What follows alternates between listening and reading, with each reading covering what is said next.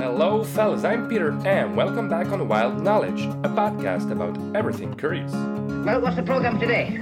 In this episode, our hunt for wild knowledge will bring us to new heights, as we'll have to climb up to our next topic skyscrapers. We'll do a little bit of history, learn quite a few things, and have a lot of fun, hopefully.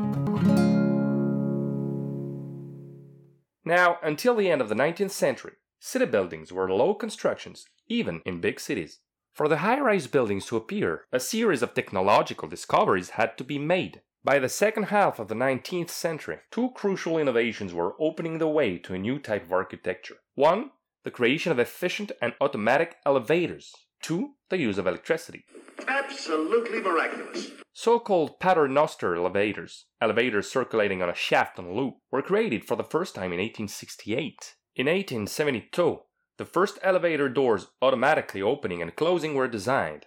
And in 1880, the first electrical elevator was built in Germany. Fantastischen Tag. Electrical engineering was considerably improved during the whole century. The first building to rise with fully automated passenger elevators was the Equitable Life Building in Manhattan, New York City. It was completed in 1870, had electric lighting, and was used as headquarters by the Equitable Life Assurance Company. It was more than 130 feet high, which was more than 40 meters high, which was considered very high by the standards of that time. This first Equitable Life building was proudly advertised as fireproof Do you smoke in bed? Do I smell smoke? and was destroyed by fire in 1912. Early skyscrapers were mostly built for companies that used some of the space in the building as headquarters, for instance, and rented the other floors to tenants, businesses, or individuals. So big companies did finance the first high rise buildings in America. The Equitable Life Building, as well as the Western Union Telegraph Building, built in New York City between 1872 and 1875, the New York Tribune Building, completed in 1875 too, the Home Insurance Building in Chicago, that opened in 1885, etc. These buildings were towering above the other constructions in the city, and were therefore considered as high rise constructions. The word skyscraper appeared in the late 1880s. Of course, by today's standards, their height is not so exuberant. 230 feet high, which is 70 meters high for the Western Union building, 138 feet high, 42 meters for the Home Entrance building, and a vertiginous 260 feet high for the New York Tribune building. Actually, they would not even qualify as skyscrapers by today's definition, although they were extended later on. Grow. Please grow. Now, let's stop a minute and ponder the reasons that brought humanity to constructing gigantic buildings. Why would someone want to build an extremely costly house with a thousand windows? There must have been a couple of interior decorators. Obviously, there's a question of space. In a big populated city attracting more people every year, stacking homes and businesses up can be considered a smart move or even a necessity. Nothing new here. In ancient Rome, most of the population of the Eternal City lived in apartment buildings called insulae.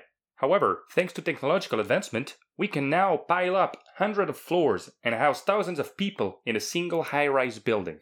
You see, I already knew. There is, as you can easily imagine, an economical aspect to the question. Skyscrapers are profitable, otherwise, nobody would build them. You mean you quit the big dough in Hollywood to go back to that? The real estate developers behind a construction project or the owners of a high rise building are ready to invest massive sums in it if they are sure there will be a quick return on investment. But there is something else to it, isn't there? If it were just about efficiency and profitability, all skyscrapers could very well look exactly the same. Architects pursue aesthetic singularity as we want architectural beauty. We want our skylines and urban landscapes to create a unique environment. Architecture may be the discipline where it is most clear that beauty should not be a luxury for a few lucky people. It is indeed a fundamental element of a happy way of inhabiting the world. When along came a semi with a high-end canvas covered load. If you're gonna wanna muck a mac with me, you can ride. And so I climbed into the cab and then I settled down inside. He asked me if I'd ever seen a road with so much dust and sand, and I said, Listen, I've traveled every road in this here land. I've been everywhere, man. I've been everywhere, man. Crossed the deserts bare, man. I've reached the mountain air, man. Of travel I've had my share, man. I've been everywhere. I've been Reno, Chicago, Fargo, Minnesota, Buffalo, Toronto, Winslow, Sarasota, Wichita, Tulsa, Ottawa, Oklahoma, Tampa, Panama, Mattawa, Lapalama, Bangor, Baltimore, Salvador, Amarillo, Tucapilla, Barranquilla, Amarillo, Amicula. I've been everywhere, man. I've been everywhere, man. Crossed the deserts bare, man. I've breathed the mountain air, man. I've traveled, I've had my share, man. I've been everywhere. I've been everywhere. I've Boston, Charleston, Dayton, Louisiana. Finally, there's a symbolic dimension to the construction of pretentiously high monuments. It is a way of demonstrating the power and wealth of an individual Because he's wearing moccasins. or a social group.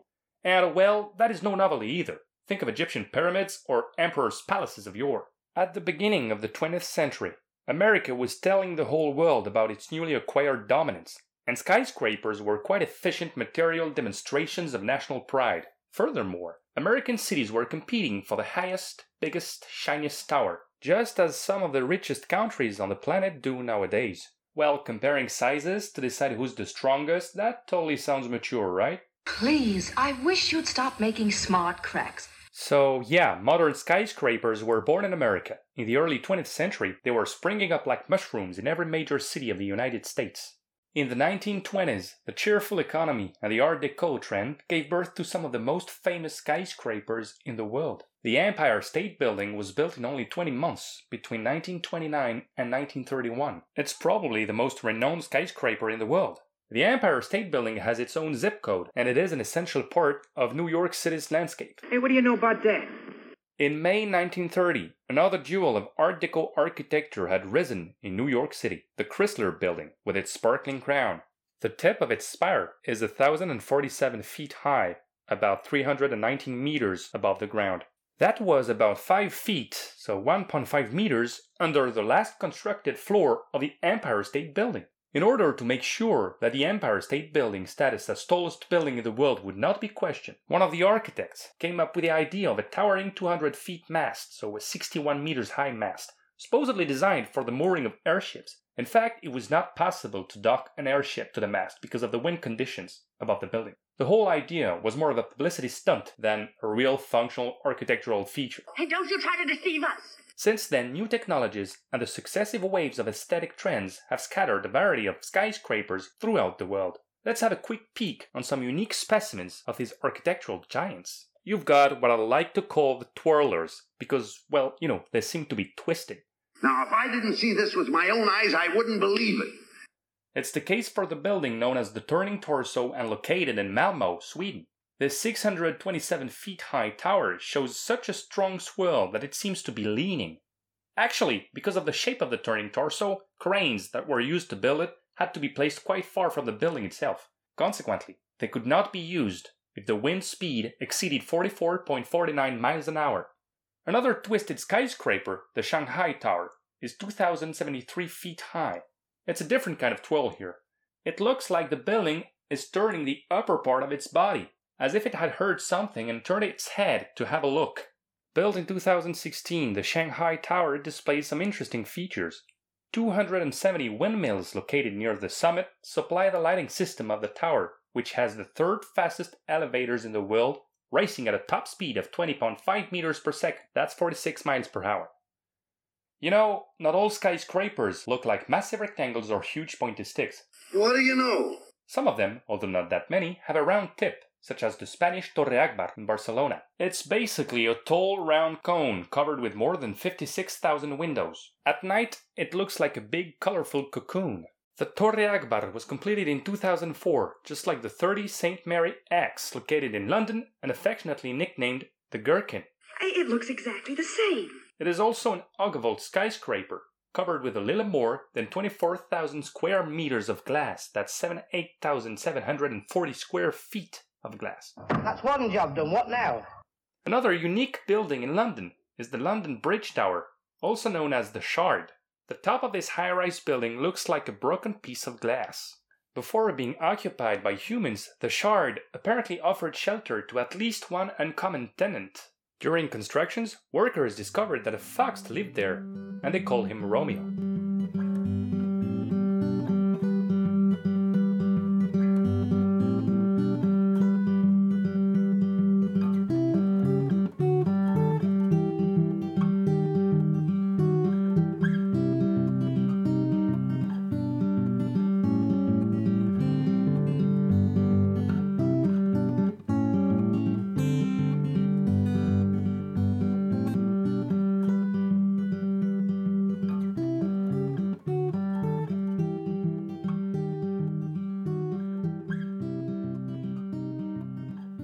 As I said, skyscrapers have a powerful symbolic value.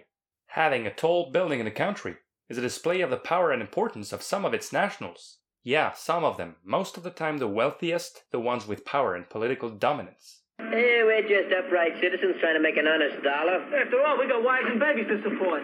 The tallest building in the world at the moment is the Burj Khalifa, a shining futuristic skyscraper raising in the sky above Dubai at the incredible altitude of 829.8 meters, that is 2,722 feet. That's almost twice as high as the Empire State Building. After all, the purpose of skyscrapers does not seem to be the reasonable use of space to solve demographic issues. Uh, well, what about uh, upstairs? Have a look round. I'm afraid I can't take you upstairs, sir. There's no smoking allowed. but I'm not smoking. No, but I am. Actually, the construction of tall buildings are more connected to luxury and power than to offering a home to everyone. There are important problems with the construction of skyscrapers nowadays. There are environmental issues, of course, even if some tall buildings are labeled green by independent organisms. But there's no tree there. Beyond the pollution created by the production of the construction material and the waste that's produced during the completion of such a large structure, the way of life it promotes in itself is a source of pollution. That leads us to social problems, as skyscrapers mostly benefit a very narrow group of privileged people. Can you imagine throwing a white tie party simply because it's Thursday? While fostering the domination of others, the Burj Khalifa, for instance, was built by some 12,000 workers at least. A lot of them were Southeast Asian immigrants, mostly Filipinos, with very low wages and bad work conditions, close to modern slavery in some cases, according to some witnesses and NGOs. Generally, the principle behind the construction of a skyscraper can be debated, as it is connected to an idea of intense and constantly increasing consumption, while a number of people are calling for a more responsible and measured way to deal with the world and create a fairer society. Following that line of thought, one could argue why not stop making expensive and arrogant towers for the few and use the money to build decent homes for the many? You know what? Why not? After all, we'll always have the Empire State Building, And that's the end of the episode. I hope you fellows liked it. This is the first pleasure I've had since 1780. The songs you heard in the podcast were my versions of Ivan Everywhere, written by Geoff Mack, and Blackbird by John Lennon and Paul McCartney. The Wisecracking comes from the following copyright free movies Time of Their Lives, released in 1946, Dreamboat and Jack and the Beanstalks, released in 1952, My Dear Secretary, 1948, The Last Time I Saw Paris, 1964, The Clancy Street Boys, and The More the Merrier, both from 1943, Much Too Shy, 1941, and Charade, released in 1963. Okay, goodbye, fellas. Thank you for listening, and remember always stay on the lookout for wild knowledge.